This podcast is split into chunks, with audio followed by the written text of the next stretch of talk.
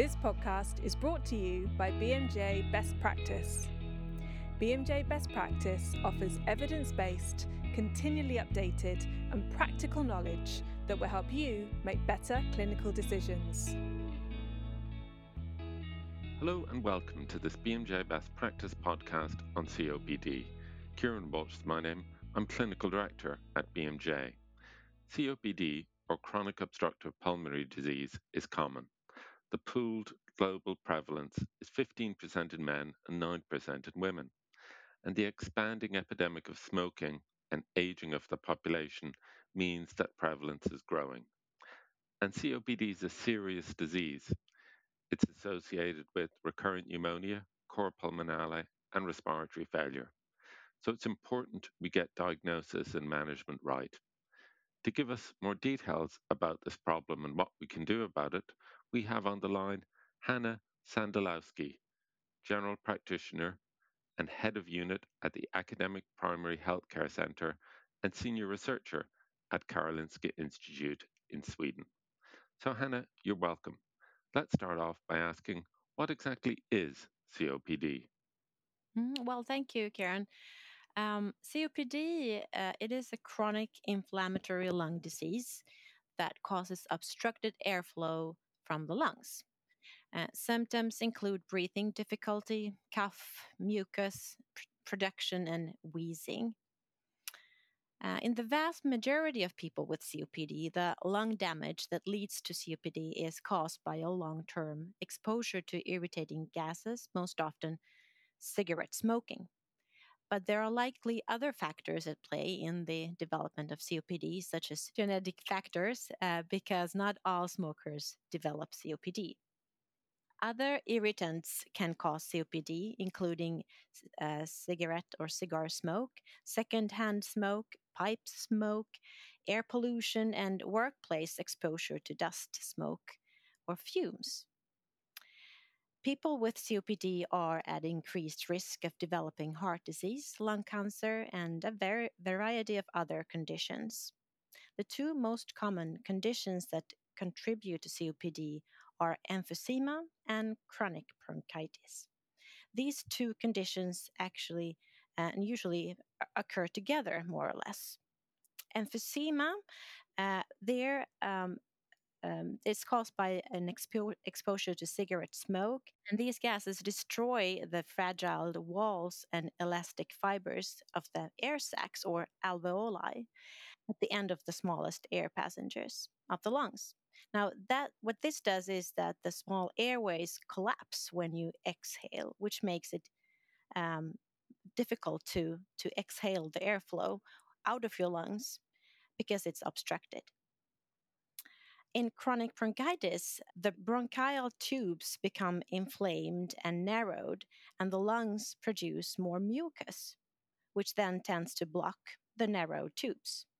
You develop a chronic cough during um, trying to clear your airways. This in turn can give chest pain or chest tightness. Okay, thank you very much uh, for that comprehensive answer. That's that's great. How do you make the diagnosis of COPD? Well, um, the diagnosis is actually based on a triad of three things. Uh, first, risk factors in patient history or characteristics, mostly exposure to smoking or and uh, an older age of the patient. Secondly, uh, typical symptoms. And thirdly, um, a persistent or chronic airway obstruction that is verified by a lung function test with a spirometry. So, in spirometry, the air volumes and flows are measured, and the patient blows into a large tube connected to a small machine or computer to me- measure how much air the patient can hold in the lungs and how fast he or she can blow the air out of the lungs. And other recommended tests at the diagnostic phase are um, six minute walk test to see what functional physical capacity the patient has, and pulse oximetry to see the levels of oxygen in the blood. Uh, and when we suspect COPD in a patient, we also always take a chest x ray and some blood tests to rule out common conditions in smokers, such as lung cancers and heart disease. So the diagnosis is not by any means a straightforward procedure. In fact, it is a it's, it's a bit tricky, which sometimes causes problems for the GPs.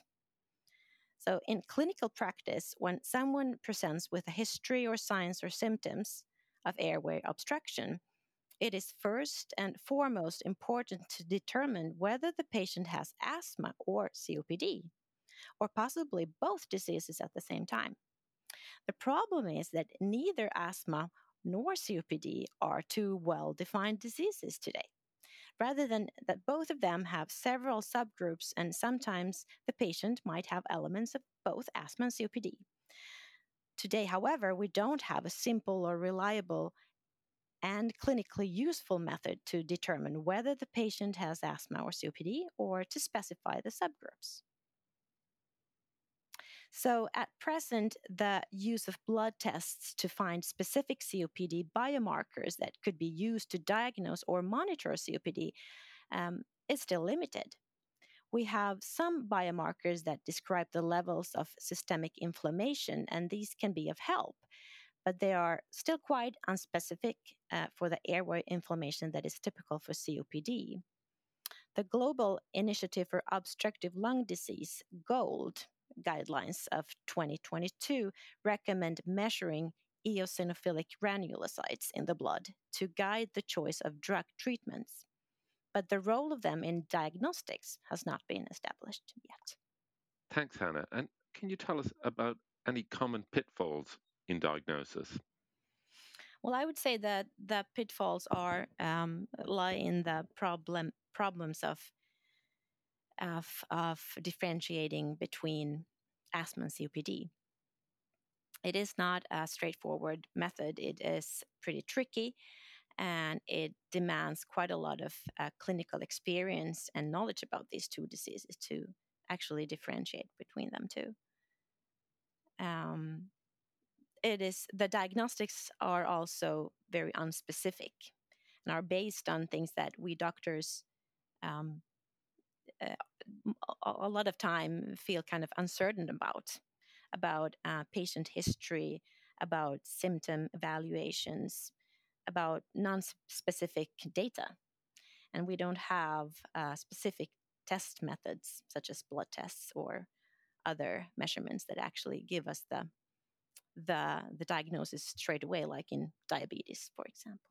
And are, are there any other pitfalls or is that the main one the asthma COPD dilemma? Well, another pitfall is uh, the delayed diagnosis overall, um, that um, neither healthcare professionals nor uh, patients think about a possible COPD behind patients' other symptoms or other di- other chronic conditions. For example, um, the most common comorbidity in COPD is hypertension or heart disease, depression, anxiety um, in smokers. These people might go with, with the other diagnoses uh, for years before anyone think, thinks about COPD. Okay, thank you. That's that's really helpful. Let's move on to management now. Can t- can you tell us what is the mainstay of management? Well, um, the mainstay would be, I would say that um, the management is based on both non pharmacological and pharmacological treatments. Um, another mainstay is continuity in care.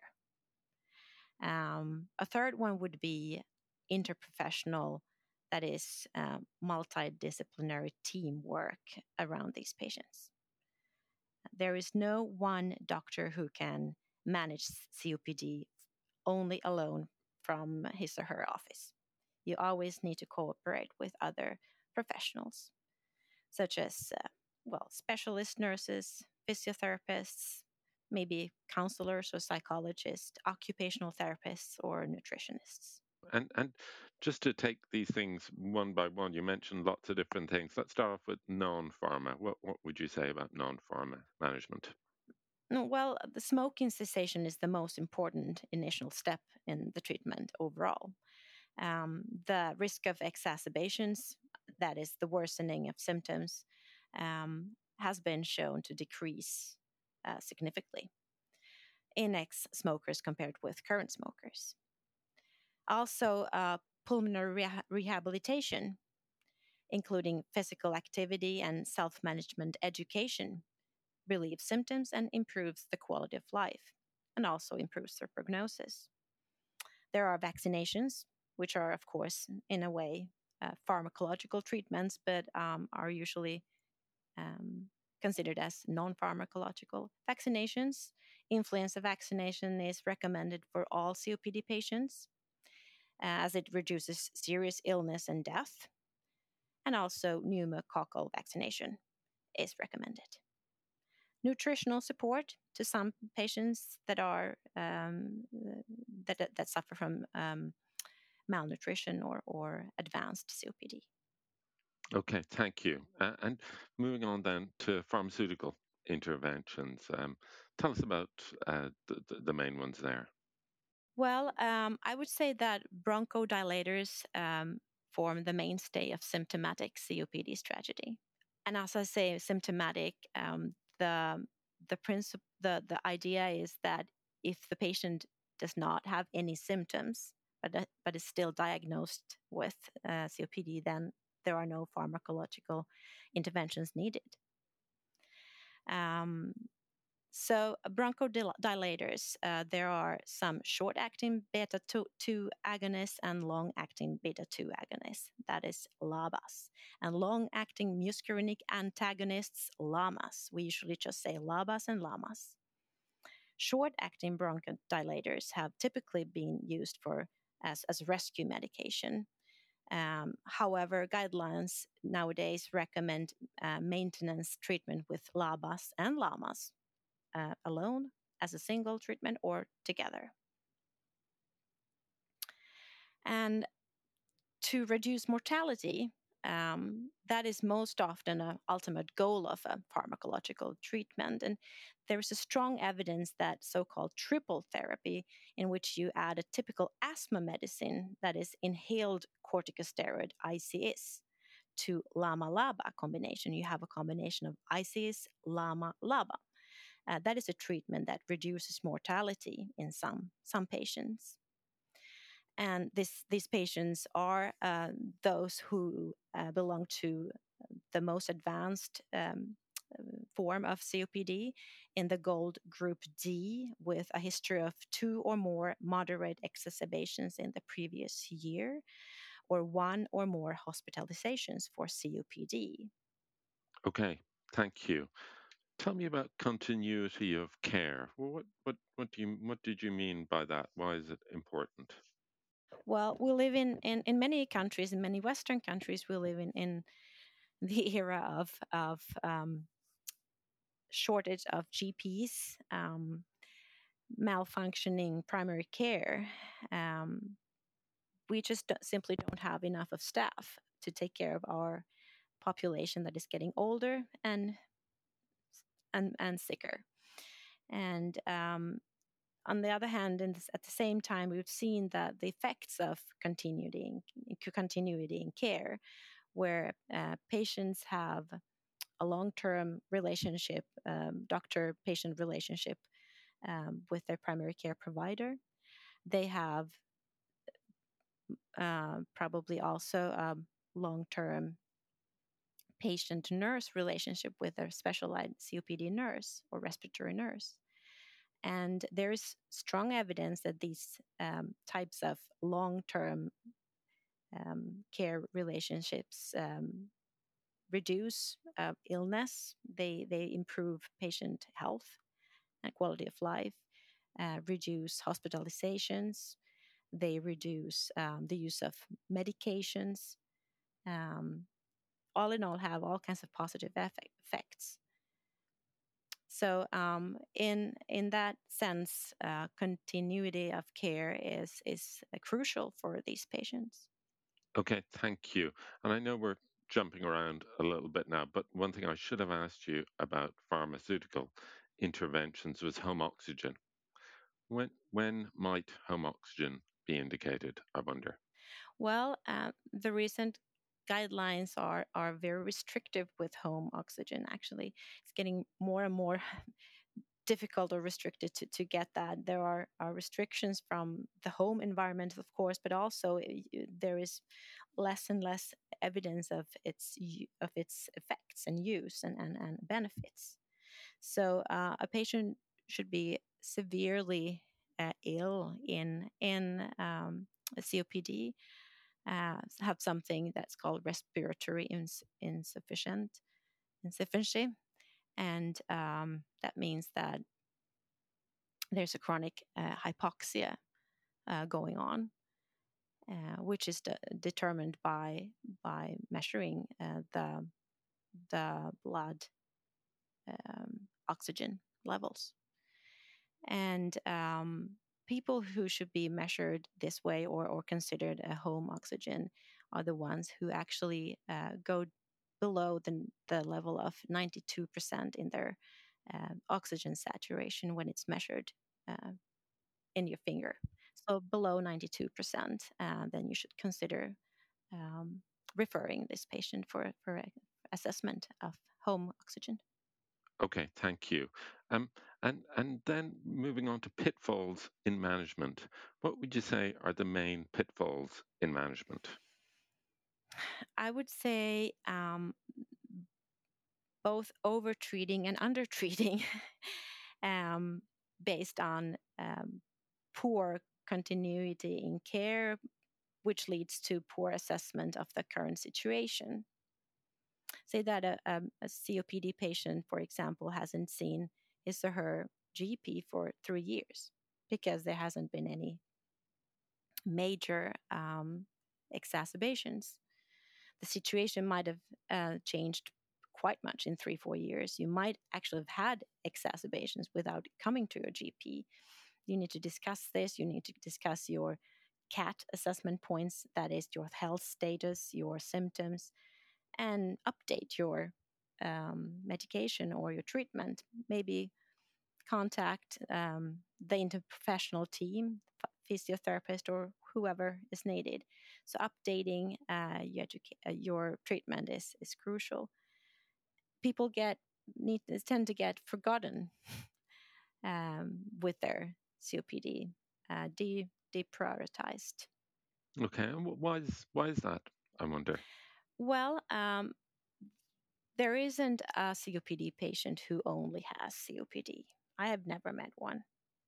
So my COPD patients, they usually um, come because of their diabetes or their their hypertension or their heart disease, and the whole discussion on the consultation usually uh, kind of uh, is about these other things because your COPD doesn't show unless you're exacerbating and, and you know becoming acutely ill. So um, neither the pre- professionals nor the patients uh, prioritize copd in, in everyday discussions or the consultations. So that's one of the main reasons probably. Thank you. And the comorbidities is really important uh, because BMJ Best Practice has recently launched a new comorbidities manager to better help manage patients with multiple conditions. And of course, you're right, there's an endless number of potential uh, comorbidities that somebody with COPD might have. Um, but just to pick one of them, um, COPD and heart failure, maybe. How might you kind of think about your management of COPD in a patient with heart failure or your management of heart failure in a patient with COPD? What should you look out for?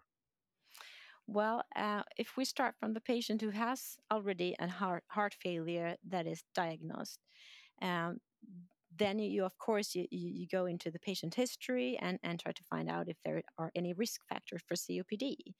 Is there any smoking in, in the history or any other risk factors? And that's that's the starting point. That's where you start to investigate if the p- person has the COPD, first of all. Um, if the, the situation is the other way around, uh, where you have a patient that uh, you suspect COPD, then you always, uh, parallel to the COPD investigations, you always initiate a heart failure um, investigations also. So that includes you take your uh, X-ray, chest X-ray, and some blood samples uh, maybe a, an ultrasound of heart if you if you want to um, rule out um, uh, heart failure in a patient because this is very common. About 30% of patients with COPD uh, have a heart failure. The, the mainstay of the management of these comorbidities is that both um, diagnoses, both uh, conditions should be optimally treated to to kind of uh, work together for the best and, and to reduce the the, um, the mortality and the complications and, and improve the prognosis altogether. Okay, thank you. I'm going to ask you a very difficult question now. Sorry. Um, say if you have a patient with heart failure and you're thinking about giving beta blockers to the patient, and they also have COPD, but it's maybe non reversible COPD. What would you think about that? It wasn't a very hard question, actually. um, of course, both diseases should be uh, treated according to the, the single disease guidelines in this case. There are no restrictions of having any kind of special treatment for the beta, beta blockers or any kind of special selected selective beta blockers for the COPD patients anymore, just normal ones. Okay, thank you, thank you. Um, last question What have we missed? Any other questions you commonly get asked about COPD? Well, most fellow doctors are kind of um, frustrated with COPD patients. Um, they think that COPD patients are like the unwanted stepmother who's coming into the room. And um, with that, um, what, what, what is there to do? What is there to say? How can I treat them? It's kind of hopeless. They never stop smoking. What should I do?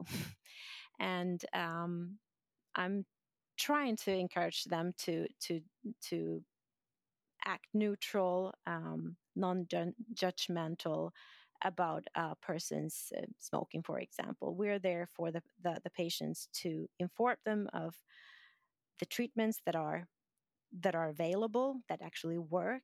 Um, there are good treatments that uh, are helpful and reduce mortality. Um, so don't give up on these people. Always, always ask uh, about their smoking if they still do.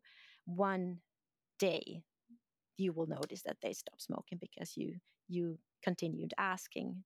The day you stop asking about smoking, that's the day the the patient uh, realizes that my doctor has given up his or her hope on me now. So don't ever give up on your patients.